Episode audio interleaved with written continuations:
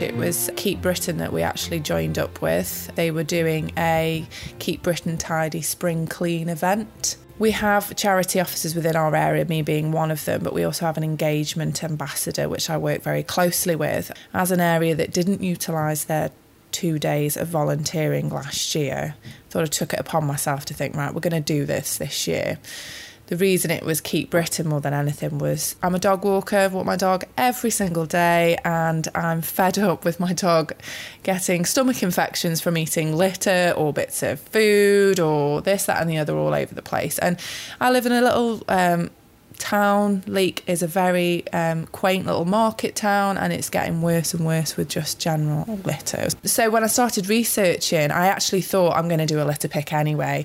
And it just so happened that Keep Britain were doing their event as well. So I thought, what a great way the co op can sort of team up with Keep Britain Tidy and we could do a little, I called it the co op cleanup crew generally why I decided to do it was I was fed up of seeing my own community in such a state and thought, well, we have the opportunity to make a difference, so why not use use those days and, and do some good in the area?